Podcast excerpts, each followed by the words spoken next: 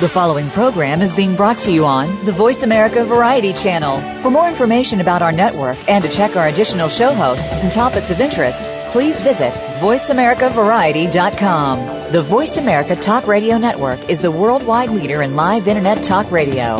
Visit VoiceAmerica.com. The views and ideas expressed on the following program are strictly those of the host or guests and do not necessarily reflect the views and ideas held by the Voice America Talk Radio Network, its staff, and management.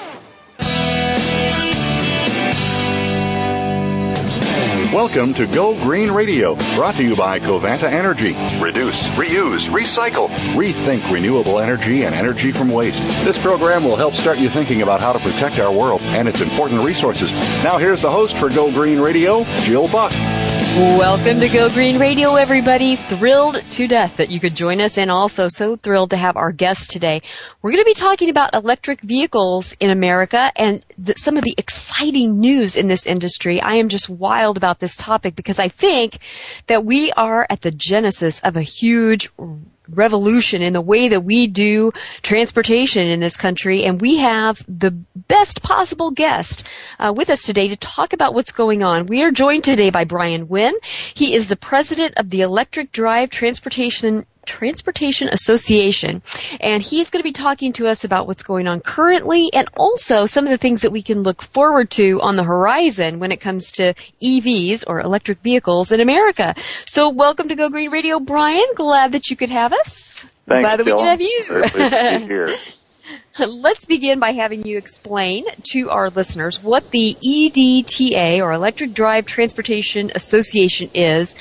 Tell us kind of your, your mission and some of the benefits that your members enjoy. Be happy to do that, Jill. Uh, EDTA is a, a trade association. We're located in Washington, D.C. Uh, we're member based, of course, and it's a fairly unusual group. It's it's really uh, represents uh, many communities, many industries that are working together uh, to electrify transportation. Uh, we, of course, have most of the automotive uh, participants in the marketplace that you can think of. We also have leading utility companies. Um, you're in California, so SoCal Edison, uh, San Diego Gas and Electric, uh, Pacific Gas and Electric, SMUD up in Sacramento, et cetera, uh, are all longstanding members of EDTA.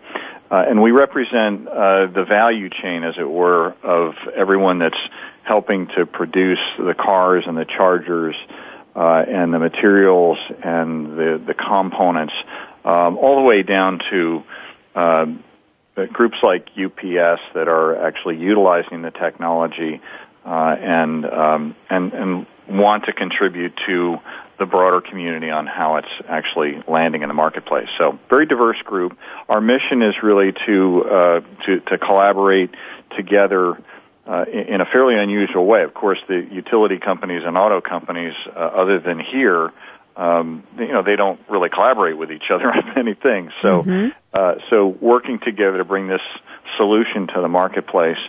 Uh, and I say solution, it, it, it really, electric drive, as you know, is a big solution to some of the environmental challenges that we face, uh, to many of the um, energy security objectives that we're seeking to achieve. Uh, it helps to create jobs in the country, um, and um, and so it's it's a it's a big lever to help us to move forward into the next transportation system that we're all moving toward. It's it's an exciting time. It really is. And and what I like about your organization is that it's not just an association of people selling the technology. I mean, it really is quite a consortium of people at, at every coming at this from every angle and and knowing that the utilities are on board is is great. Also you know having folks who are involved with the battery technology and the power systems i just think that's so exciting. You know we've had another group on the show uh, that some of our listeners are familiar with. They're called the electrification coalition. And i'm wondering how how your organization is different and maybe in some ways the same as the electrification coalition Great question. We're, we're good collaborators with the Electrification Coalition, and um, they, they, like others, um, uh, are also working to, to bring folks together. I think the Electrification Coalition is is a little bit more narrowly focused than EDTA. Uh, that's the typical distinction between a coalition. It's a smaller group, more focused, sometimes category specific, whereas associations tend to be broader based. Uh, and, and, we, we go on and on and on. So we, we uh, coalitions can be set up to to focus on a particular thing to get it done, particularly here in Washington. Associations, we have an extremely broad program uh, that handles everything from legislative work that's ongoing, some of which we collaborate with the Electrification Coalition on, uh, to regulatory work. How does EV uh, or e- electric drive technology play in CAFE standards, for example? Uh, how are lithium, what, what kind of safety issues are involved in transporting lithium ion batteries on airplanes, things like that, very much uh, topical today. Uh, to how do we educate the general public about this technology? So it tends to be a broader based program that, that goes on and kind of morphs uh, as the market um, evolves over time. Mm-hmm. Well, I have a couple of questions for you related to recent speeches that have been given in the Washington D.C. area. The first is the one that Secretary Chu gave at the Washington Auto Show. I'd love to get, I know he's the outgoing Secretary of the Department of Energy and, and we've got somebody new who'll be coming in. We'll talk about that in a little bit, but he gave an important address at the, at the Washington Auto Show and I'd like to get your reaction to his comments. Um, I agree with you. It was a very important address. I was fortunate to be on hand for that, and we had a meeting at the White House right hand, right before uh, we went over to the auto show uh, to make that announcement. It was, of course, uh, the next stage in the EV Everywhere program, which the Department of Energy launched uh, la- last year. And of course, the, the objective of the EV Everywhere program is to accelerate the process that we're currently in to make electric vehicles competitive with combustion engine vehicles. Uh, combustion engine vehicles, of course, using a technology with a hundred year head start, uh, mm-hmm. uh, depending upon how you want to look at it. The secretary really focused on on the next version or the, the next initiative in that uh, program, which is to uh, encourage pri- the private sector to put in workplace charging. And of course, charging is extremely important in a number of ways for what we're trying to do in electrifying transportation, not the least of which is we want people to see a how convenient it is to charge their cars and make it more and more convenient. There's electricity around us virtually everywhere we go, unless we're hiking up in the mountains, which I enjoy doing as well. um, but most of us driving, uh, you know, our cars are sitting in one of two places. They're either sitting on our driveway at home, uh, or they're sitting at the office where we are. Um, well, some of us when we're when we're not sitting at home, mm-hmm. sometimes a little bit longer than we want to be, um, and our cars are sitting there, and it's pretty easy uh, to to plug them in in some instances. So, what the initiative that the secretary announced uh, involves is encouraging large companies, and several of them uh, stepped up in this process and were were included in the announcement uh, to provide uh, very simple, in some instances, uh, 120 volt charging in their parking lots for cars. And we think that's really important and, and very exciting because the more people see other people plugging in their cars, the more they're going to ask questions about it. Uh, and, and the more they're going to get informed about it, aware of it, and, and become more educated about it. Uh, so that was the primary focus of what he's doing, and it fits into the broader EV everywhere strategy of of taking the push streams of technology uh, and creating a greater and greater market pull.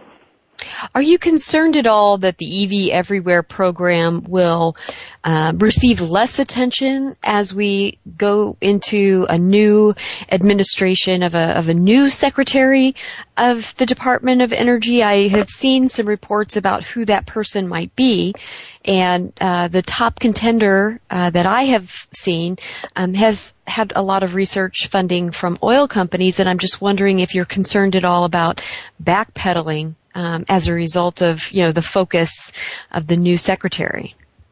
Not not really concerned about that. Um, primarily because the president himself, as you know, is a real believer in this effort. He's a real believer in the technology, uh, and he's a long-standing believer. I, I I I remind people that uh, when we designed tax credits for that are currently in the marketplace for plug-in vehicles, uh, there were three co-sponsors to the legislation uh, that EDTA members helped draft, and they were Senators Cantwell from Washington, Maria Cantwell, Senator Orrin Hatch, who's been a, a huge supporter of uh, electrification efforts over the year from Utah, and Senator Barack Obama from your state of Illinois, mm-hmm. um, your original state of Illinois, I should say. And um, he, even back then, he, as a senator, as a freshman senator, uh, he wasn't in the Senate more than a, a term, but he was very excited about uh, the benefits of this. You, you, look at the other people that surround Secretary Chu, people like uh, Dr. David Danielson, uh, who was uh, employee one at ARPA-E, uh, an extremely important uh, effort to uh, to try and, and collaborate between government and industry on how to advance particularly battery technology, but also power electronics used in advanced technology vehicles Assistant Secretary David Sandalow, who uh, who has been in many ways carrying the torch for electric vehicles. He's written uh, books, in fact. Uh, when he was at the Brookings Institution about electrifying transportation. We, we have a lot of supporters in this administration, starting at the top, uh, and I could go on talking about people even in other agencies that are extremely supportive.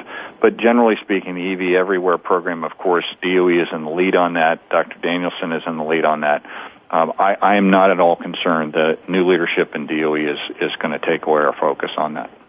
Well, let's talk about the man at the top for a moment. Um, what did you hear in the State of the Union address um, just recently that uh, gives you that, that comfort that we're still going to be focusing on the electrification of our transportation system?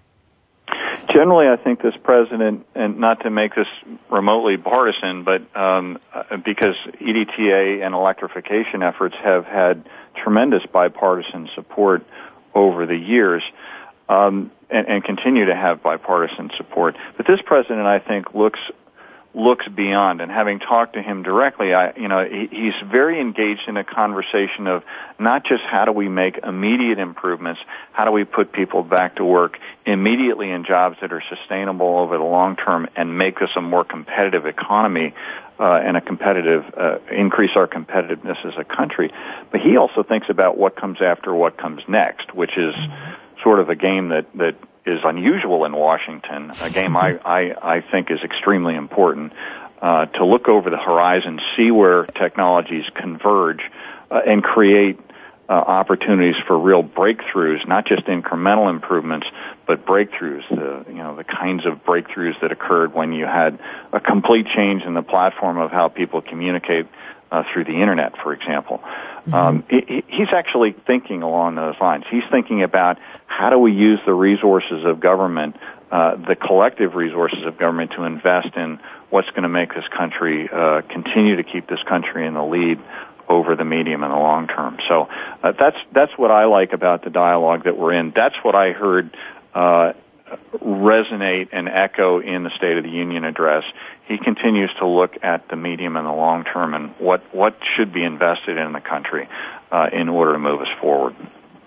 I was also encouraged, and this I think relates very much to um, the electrification of our of our transportation system. His emphasis on STEM education, science, technology, engineering, and mathematics, certainly in order to create that kind of a, a paradigm shift in our transportation system, we're going to need as many uh, American students and and then American graduates of our universities focusing on an education that will enable them to be the innovators of that new transportation system. So I found that encouraging as well. We've got to take a quick commercial break, but when we come back, much, much more about the burgeoning market of our electric vehicle industry and Brian Wynn, president of the Electric Drive Transportation Association. Don't go away. More Go Green Radio right after this. News, opinion, your voice counts. Call toll free 1 866 472 5787. 1 866 472 5787. VoiceAmerica.com. Take a wild guess. How much garbage generated in the United States today is converted into energy? Is it 26%, 43%, or 14%? Working here and around the world to produce a reliable supply of clean green energy, Covanta Energy works with communities to turn household trash into energy. Oh yeah, that question I asked earlier? Today only 14% of U.S. garbage is converted to energy. Just 14%. Covanta alone processes half of that municipal solid waste into renewable energy for a cleaner world. For more information about Covanta Energy, visit us today at www.covantaenergy.com. If you're a golf enthusiast and looking for some great golf properties in the desert southwest, you'll want to make the Golf Realty Network your weekly stop. Hosted by Jane and Al Anderson, the Golf Realty Network is all about living where you play on the golf side. You'll hear from the course pros and vendors, while the real estate side will bring you the top agents and brokers who know how to market or find your golf community home. Tune in to the Golf Realty Network, Wednesdays at 8 a.m. Pacific, 11 a.m. Eastern on Voice America Variety, and rebroadcast weekly on Voice America Sports. The Internet's number one talk station. Number one talk station. VoiceAmerica.com.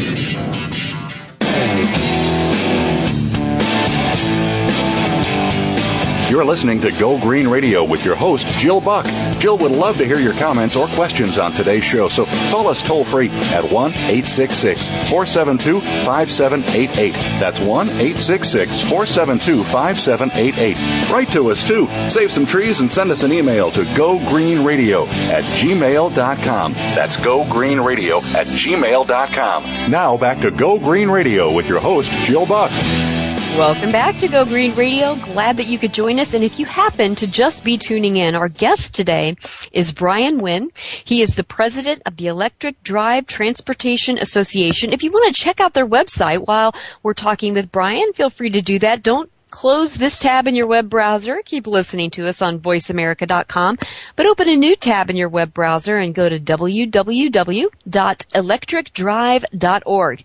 And that's where you can find out a lot of great information, see some videos and some, uh, all kinds of resources about what's going on in the electric vehicle world. And so that's a great website for you to check out.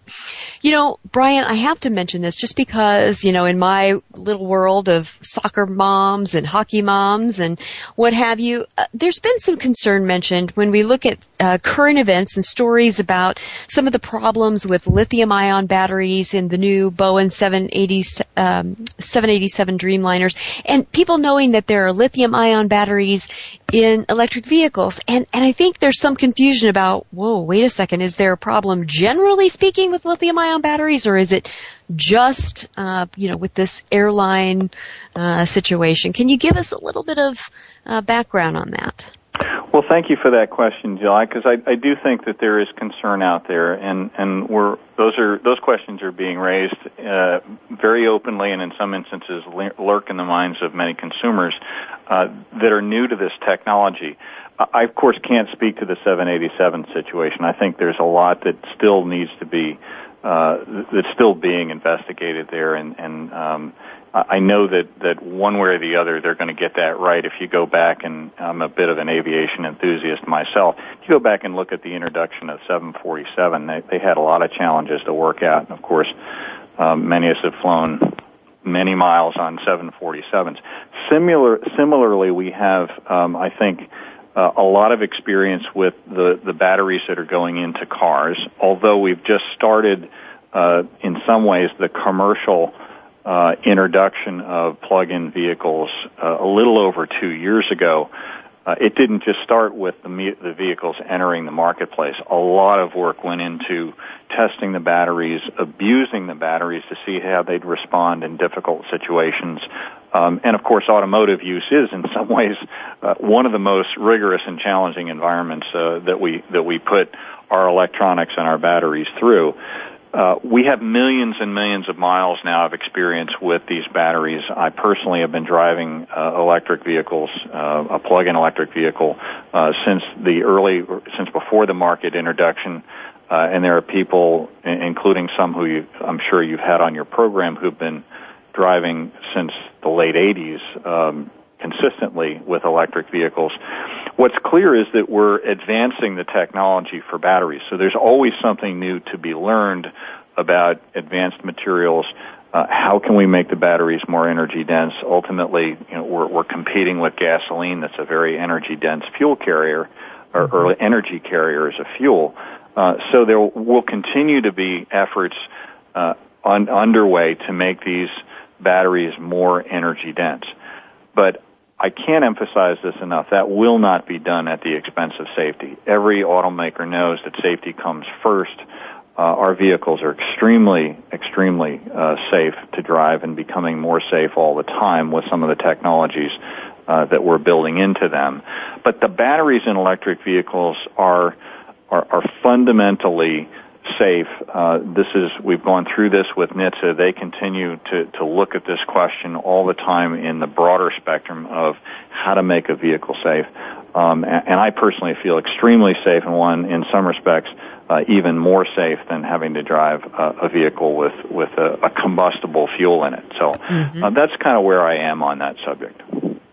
Well, let's move to a, recent report that came out about the year in review for 2012. Talk to us about what that year meant to the electric drive industry because that's some pretty exciting news.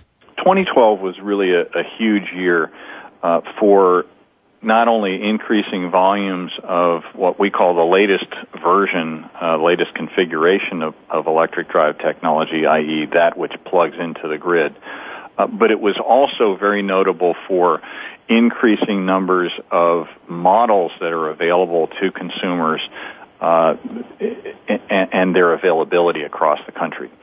As I said a little earlier, we only really started uh, introducing plug-in vehicles into the market uh, in their latest configurations in, uh, call it October of 2010. So we're a little over two years into this particular phase. Uh, and of course, when the Volt and the Leaf came into the market and joined the Tesla Roadster back then, um, they, they came in in relatively limited volumes and limited markets initially.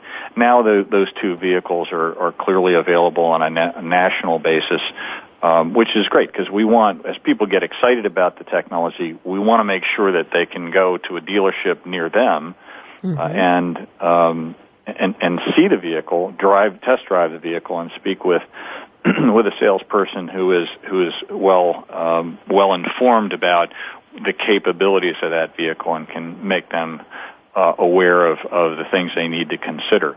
Now we've got more and more vehicles coming, not just uh, in volumes, but in, in different price points uh, and and and and different configurations. So we've got pure electric vehicles uh, being added to the mix.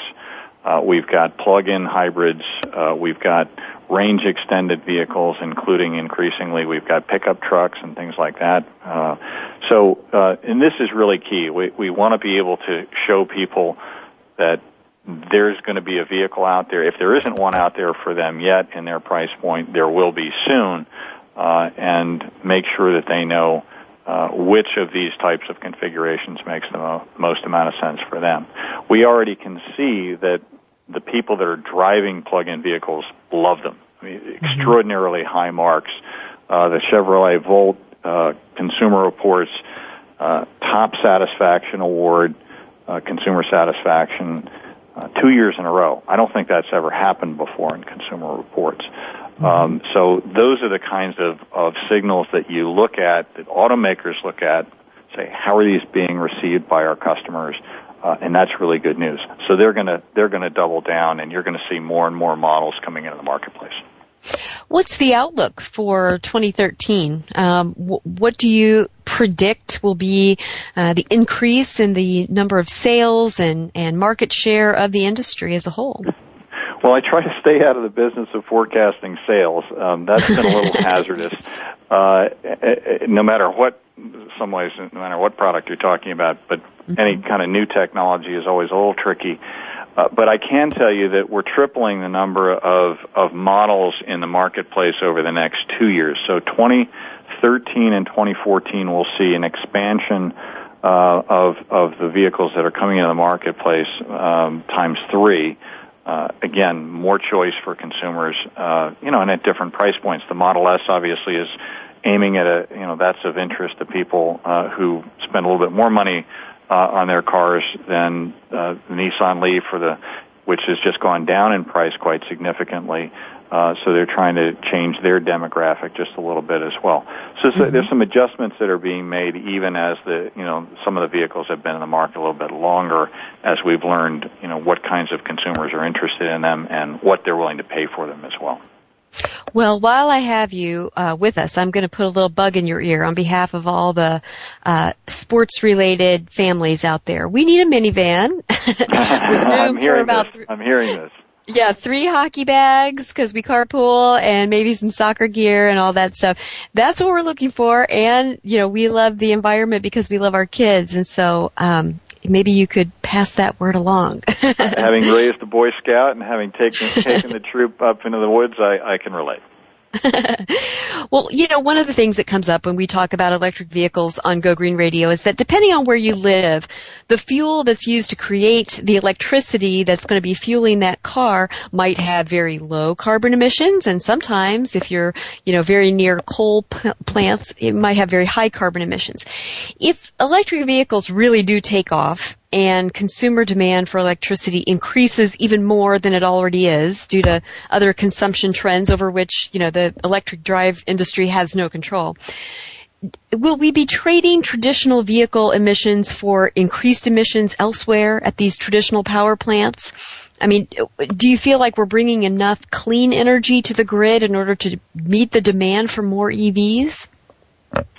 Well, first off, uh, I think it's important for people to recognize that studies have been done uh, in in, collab- in a collaborative way between the utility industry and the environmental community, which demonstrate that plugging your car in, given the given the current mix in the generation of electricity, um, and when I say mix, I mean you know coal versus natural gas versus wind versus solar, et cetera um, it's still better than using gasoline, which is an extraordinary statistic given the fact that, uh, or, or, or notion given the fact that you know combustion engines continue to get cleaner and cleaner and cleaner.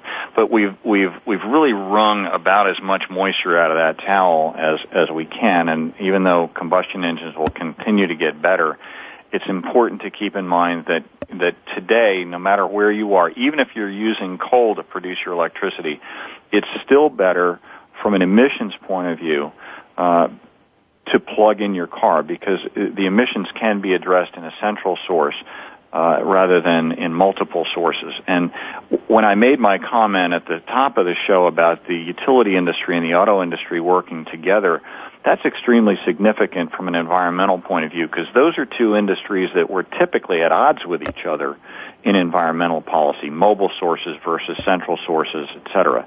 It's really important for them to be on the same page and working collaboratively to introduce this technology into the marketplace.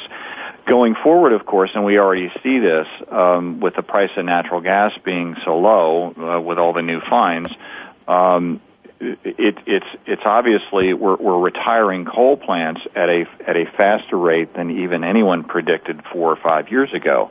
So that's a phenomenon that we're watching very carefully because we think that's a positive trend. Um, and and of course renewables and the president tagged up on this in his State of the Union address. Renewables have been a, a significant percentage of the the generation that's being added in, in even the, the, the most recent year on record. So um, here's the thing that I think about when I look at the utility grid, and I, I am most excited about electrifying transportation, not just because the cars are really cool, and I love driving these cars mm-hmm. so much more than, uh, than than the ones that I've now handed down to my teenagers. Um, they they you know the the utility grid is has a phenomenal amount of, of capability uh, that's not utilized at night.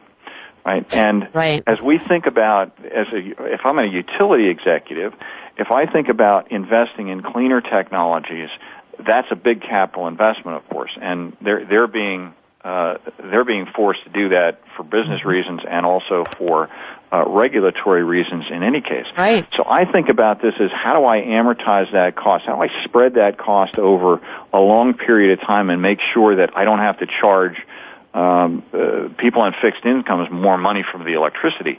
And the answer is I can use if I can figure out a way to create smart load for my grid. That is, particularly using uh, the energy that's available on that grid at night.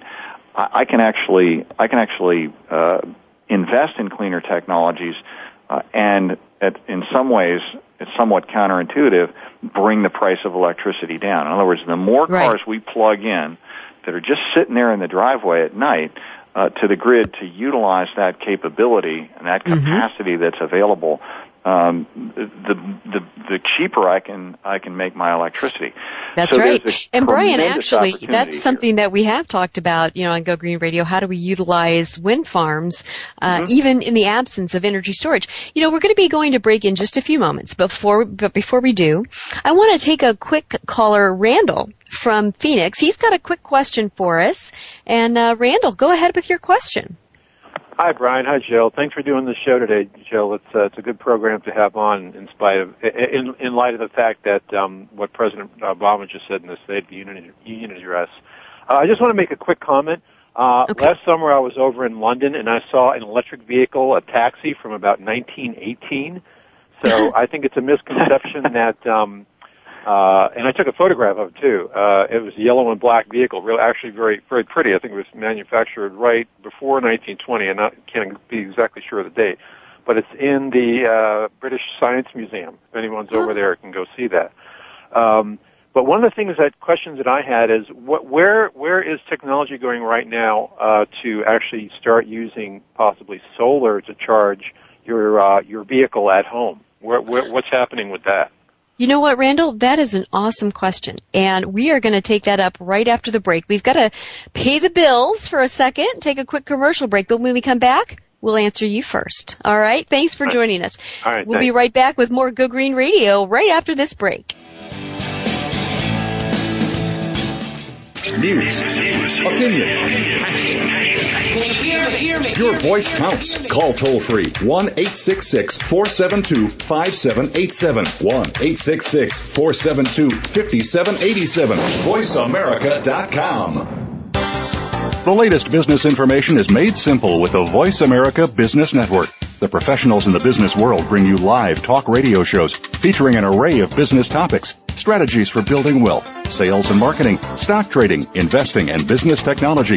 Voice America Business hosts are professionals in their fields and bring to the airwaves weekly business discussions that offer up-to-date information, advice, and education. The Voice America Business Network, the bottom line in business talk. Nine different energy systems make up the energy body. Energy is all around us and connects us. Energy exerts a major control over our biology and is a big reason why you should be tuning in to Energy Medicine and Optimal Health with your host, Dr. Ann Deatley. We'll explore energy balance techniques, tips, and patterns to keep your flow of energy optimal to maintain maximal health. By adopting these techniques, you will keep your energy body and physical body in harmony. Listen for Energy Medicine and Optimal Health, Mondays at 7 p.m. Eastern Time, 4 p.m. Pacific Time on Voice America Health and Wellness. Take a wild guess. How much garbage generated in the United States today is converted into energy? Is it 26%, 43%, or 14%? Working here and around the world to produce a reliable supply of clean green energy, Covanta Energy works with communities to turn household trash into energy. Oh yeah, that question I asked earlier? Today only 14% of U.S. garbage is converted to energy. Just 14%. Covanta alone processes half of that municipal solid waste into renewable energy for a cleaner world. For more information about Covanta Energy, visit us today at www.covantaenergy.com. Stimulating talk gets those synapses in the brain firing really fast. all the time. The number one internet talk station where your opinion counts. VoiceAmerica.com.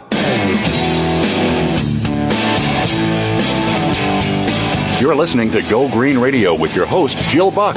Jill would love to hear your comments or questions on today's show, so call us toll free at 1 866 472 5788. That's 1 866 472 5788. Write to us too. Save some trees and send us an email to gogreenradio at gmail.com. That's gogreenradio at gmail.com. Now back to Go Green Radio with your host, Jill Buck.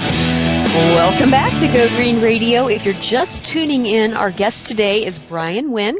He's the president of the Electric Drive Transportation Association. And right before we went to break, we had a most excellent question from Randall calling in from Phoenix. He asked a question, and I'm going to let Brian handle this, about what is being done to utilize solar energy technology in terms of how we can maximize the amount of solar energy that's used to power our electric vehicles. And Brian, I'd love for you to talk about that. Well, first off, that, that's a great question because ultimately this is really about making transportation more sustainable.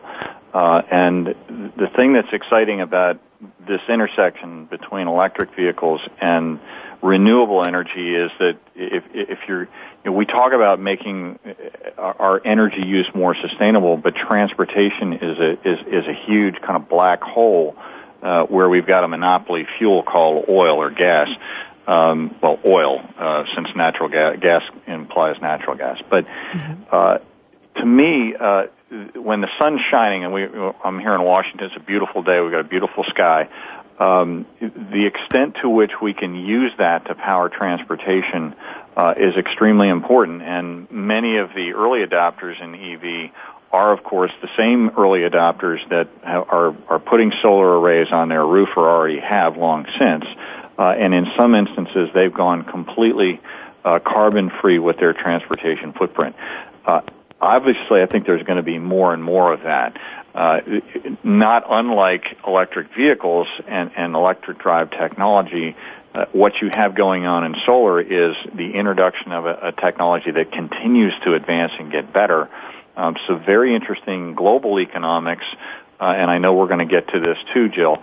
Uh, of you know where those get produced and and mm-hmm. how do we how do we get the prices down to a point where it makes commercial sense for more and more people and more and more organizations to leverage solar. But the bottom line here is that at the end of the day, you know, you tagged up on wind energy, and you know, there's a huge amount of, of, of wind being or energy being produced by West Texas Wind, for example. Uh, and they're really excited about electric vehicles because there's a place where they can actually put that electricity at night, which is to fuel people's cars in their mm-hmm. driveways. I think of solar the same way. It's intermittent. Um, you know, EVs in some ways can be thought of very, very simply as as energy storage on four wheels. The more we can capture that sun, put it into into batteries, uh, ultimately, uh, the better off we're all going to be. Well, and in, in also addressing Randall's question from the perspective of one of our guests that we've had on in the last, I don't know, four to five weeks, when we were talking about energy storage capability, there is some uh, movement towards not just utility scale energy storage, but energy storage that you could have in your home. So, for instance, if you do have solar panels up on your roof, and your car happens to be at work during the day when all that solar is being produced, that there may be an opportunity to store some of that energy at your home site so that when you come home in the evening, there's excess energy that's been created during the day for you to use to plug in your vehicle and charge it up using that solar energy that was created on your roof during the day. So I think as the technology advances for the actual drivetrain, um, you know, of, a, of electric vehicles, some of these infrastructure pieces, like energy storage at a variety of levels, is also going to allow us to further utilize solar, wind, and other renewable energy technologies as well. So that is very exciting. Um, Brian, you know, I know that a lot of people, when electric vehicles, when you first look at them, sometimes there's a little bit of sticker shock, although that's beginning to dwindle as you mentioned previously.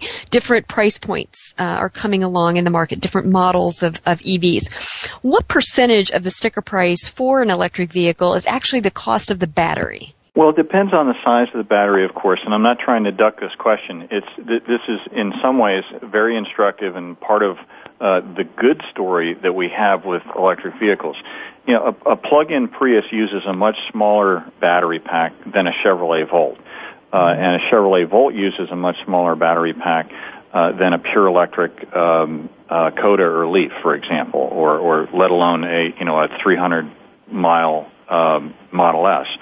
So um, so the the battery pack is an important part of the cost.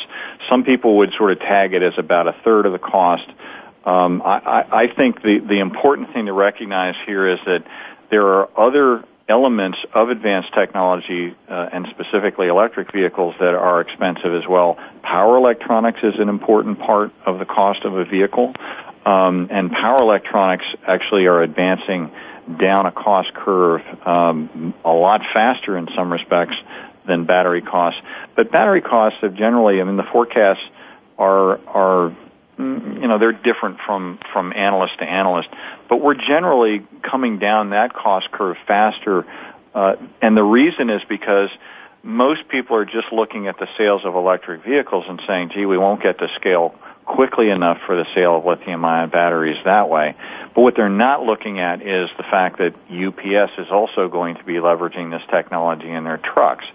Mm-hmm. They'll utilize more of it in their trucks as we get to lower price points per kilowatt hour. But we can get to lower pro- uh, price points also by using lithium ion batteries uh, for grid storage and things like that. Other applications that are stationary rather than just mobile. Final point that I'll make is that, uh, and it comes back to your question of how, what's the cost of you know the, the overall percentage in a vehicle, which is difficult to answer and that is that some of the new gasoline hybrids, which is, and I'm saying that for effect, uh, the traditional hybrids, and you know those have been in the marketplace since the Insight and the Prius came in in the early early part of of the of 2000. Mm-hmm. Um, those are now starting to shift over to lithium ion batteries uh, and, and away from nickel metal hydride batteries that have been so effective as power storage or power batteries uh, more and more of the hybrids, and we'll have 73 models of regular hybrids in the marketplace by the end of next model year, an extraordinary jump, um, and also building out uh, a larger and larger scale for power electronics. Many of them will also use lithium-ion batteries in their configurations. So I think, you know, at the end of the day, it's still a large part of the vehicle, but of course, you know, it's a dollar a gallon essentially to drive electric, electrically uh, using electricity, and so there's a cost savings there. And you know, you're not you're not having to go to the gas pump literally, uh, you know, every time to put mm-hmm. a, an extremely volatile price in your in your car. So at the end of the day, I think it's a tricky calculus right now. But I think we're now, like with other technologies, we're getting to a place where we'll start to see uh, that cost in the vehicle start to diminish, and mm-hmm. the premiums associated with an electric vehicle versus a conventional vehicle start to uh, start to narrow. Well, the reason that I ask is because though we can, to some degree, control the price of the electricity that fuels the batteries, one of the things that I'm concerned about, and this goes back to the piece in my bio that says former U.S. naval officer, is that we know that so much of the battery technology is not domestic. We want to develop more of that, but even the rare earth minerals required to create today's technology of the batteries is generally speaking, not on our shores. And so if foreign battery makers decide to play hardball and drive the price up. I'm just wondering how much of the vehicle price, you know, of our electric vehicles could be volatile and could be based upon how friendly or unfriendly our trade relationships are with the countries who are currently dominating that market. Um, I don't know. What do you think about that, Brian? Well, you, you're actually in my wheelhouse because that's my background. It's international economics, and, and I'm, I'm, I'm strongly motivated by geopolitics here. Um, so I, I, I certainly understand. I understand the context of your question, and I think the same premise applies to, to oil, right? It's it's it the does. sort of thing where you know, I, Secretary of the Navy Ray Mabus is is one of the biggest supporters of electric drive because mm-hmm. and thank you for your service uh, you know the US Navy has to protect the supply lines that Precisely. we're dependent upon uh, and the price of of gasoline I'm I'm always at pains to point out uh, or the price of oil generally speaking which today sits at 97 and you know it's it's like inching up on $100 a barrel as we get closer to Memorial Day uh, we'll see mm-hmm. you know our moder- our quote moderated gasoline prices start to spike again uh, we will never control that price. You know, it, it, doesn't matter how much gasoline we produce domestically in this country. Uh, we will never control the price of oil. That's essentially controlled in large measure by a cartel called OPEC. And this mm-hmm. is something uh, that I think uh, is whether you agree with that statement or not, and I, I think it stands to reason and is self-evident based on pure international economics. Uh, one way or the other, I'm all about, and my organization is all about, and my community is all about creating some choice for consumers. You have a choice now. You can actually look at this and say, you know what, I, I think that this is a better way to go the good news about electric drive is we're using the plug-in electric drivers is, is we're using electricity that is to an extremely high degree domestically produced. So I, I, I, I get the same concern. I have the same concern. I just have a much larger concern when it comes to dealing with a situation where we rely on one monopoly fuel to move people and goods in this country. And I think that's very, very, uh, that's something that we really need to, to, to change.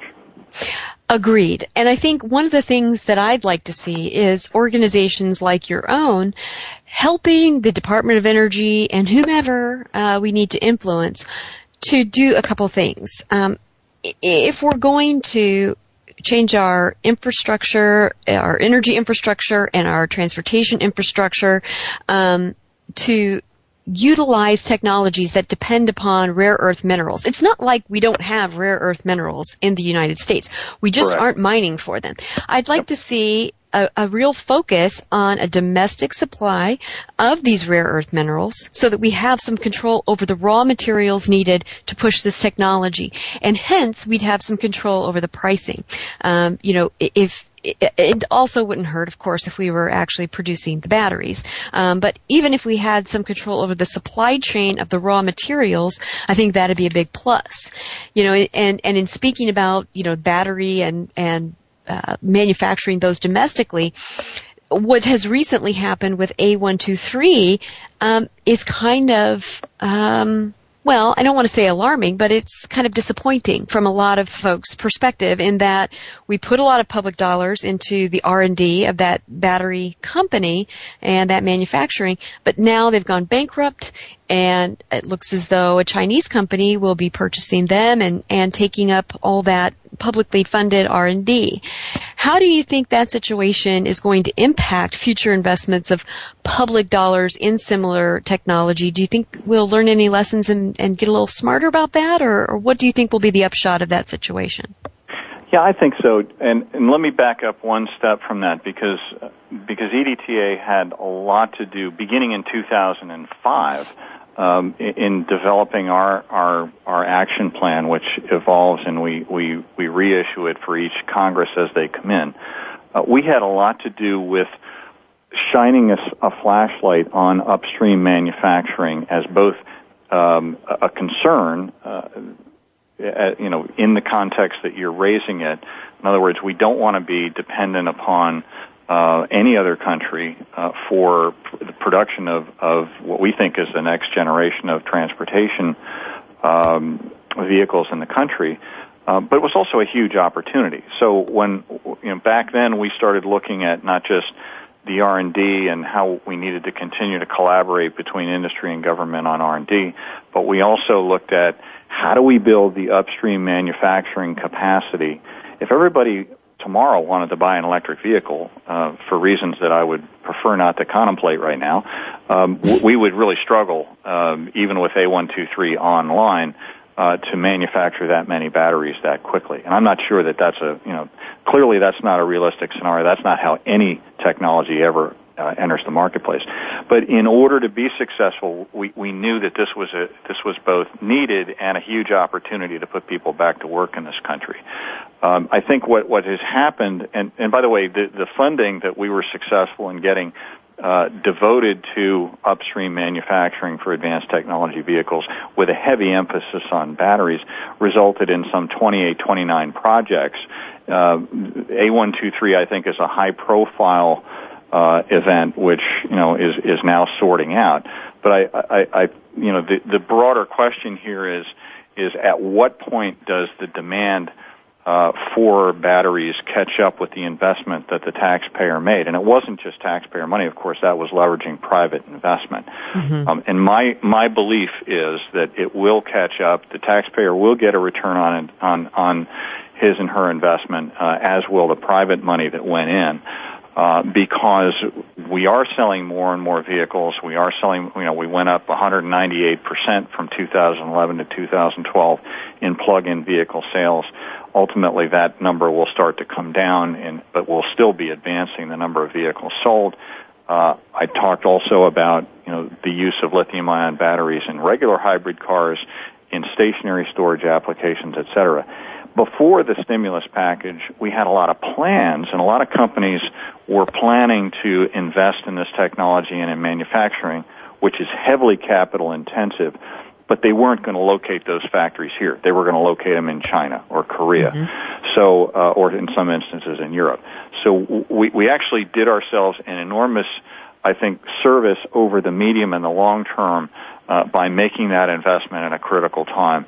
And I think over time, what you'll see is that A123 will will be successful, uh, as will uh, the other projects that um, you know that we invested money in.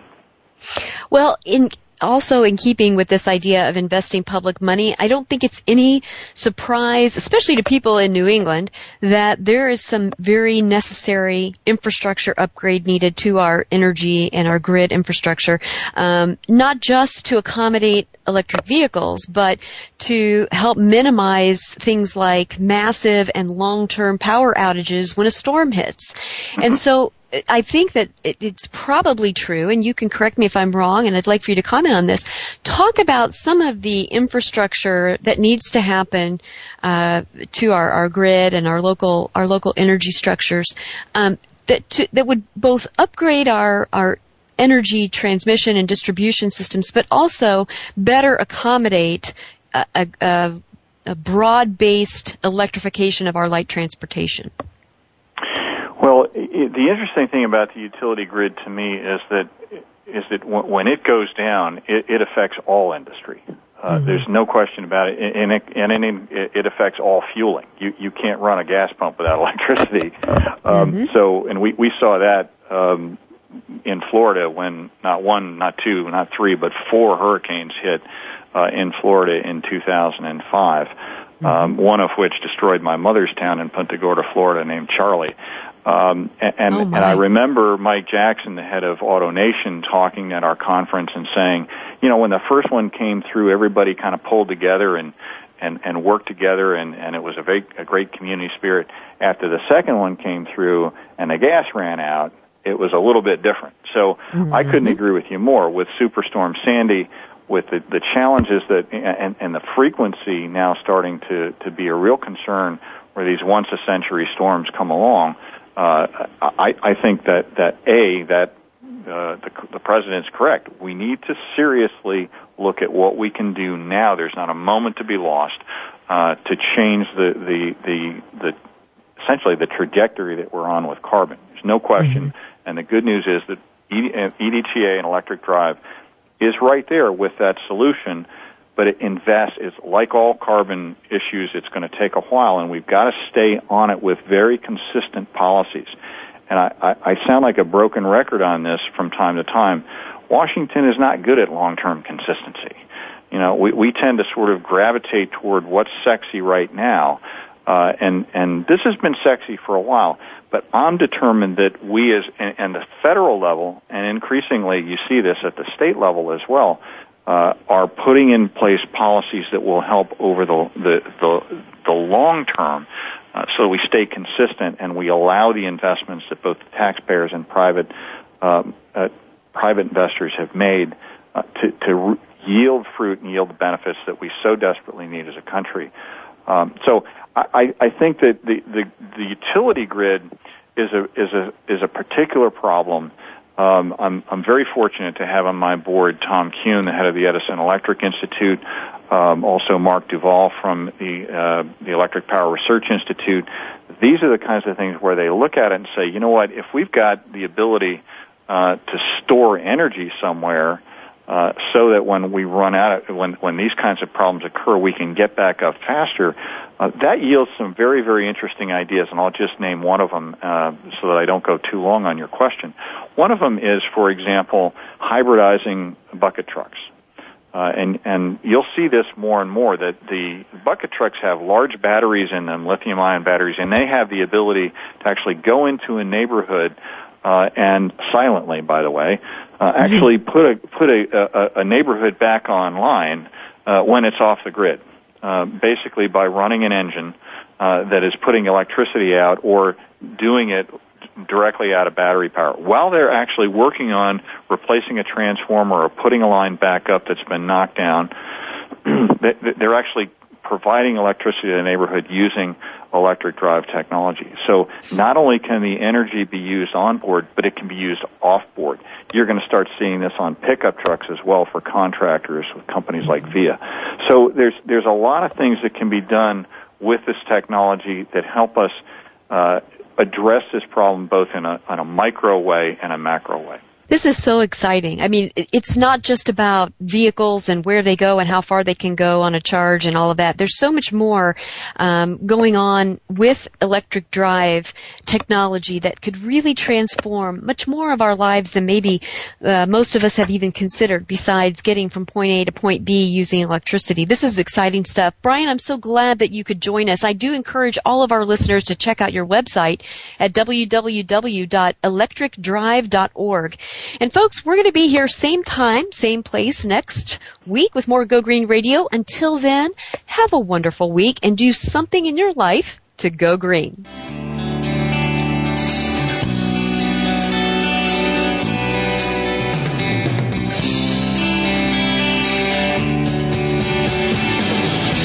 Did you get some terrific ideas from today's show? Please join us for more next Friday at 9 a.m. Pacific Time, noon Eastern Time. It's Go Green Radio with Jill Buck here on Voice America. Go Green Radio is proudly sponsored by Covanta Energy, a leader in providing renewable energy solutions for a cleaner world. Visit www.covantaenergy.com for more information. We'll see you here next week.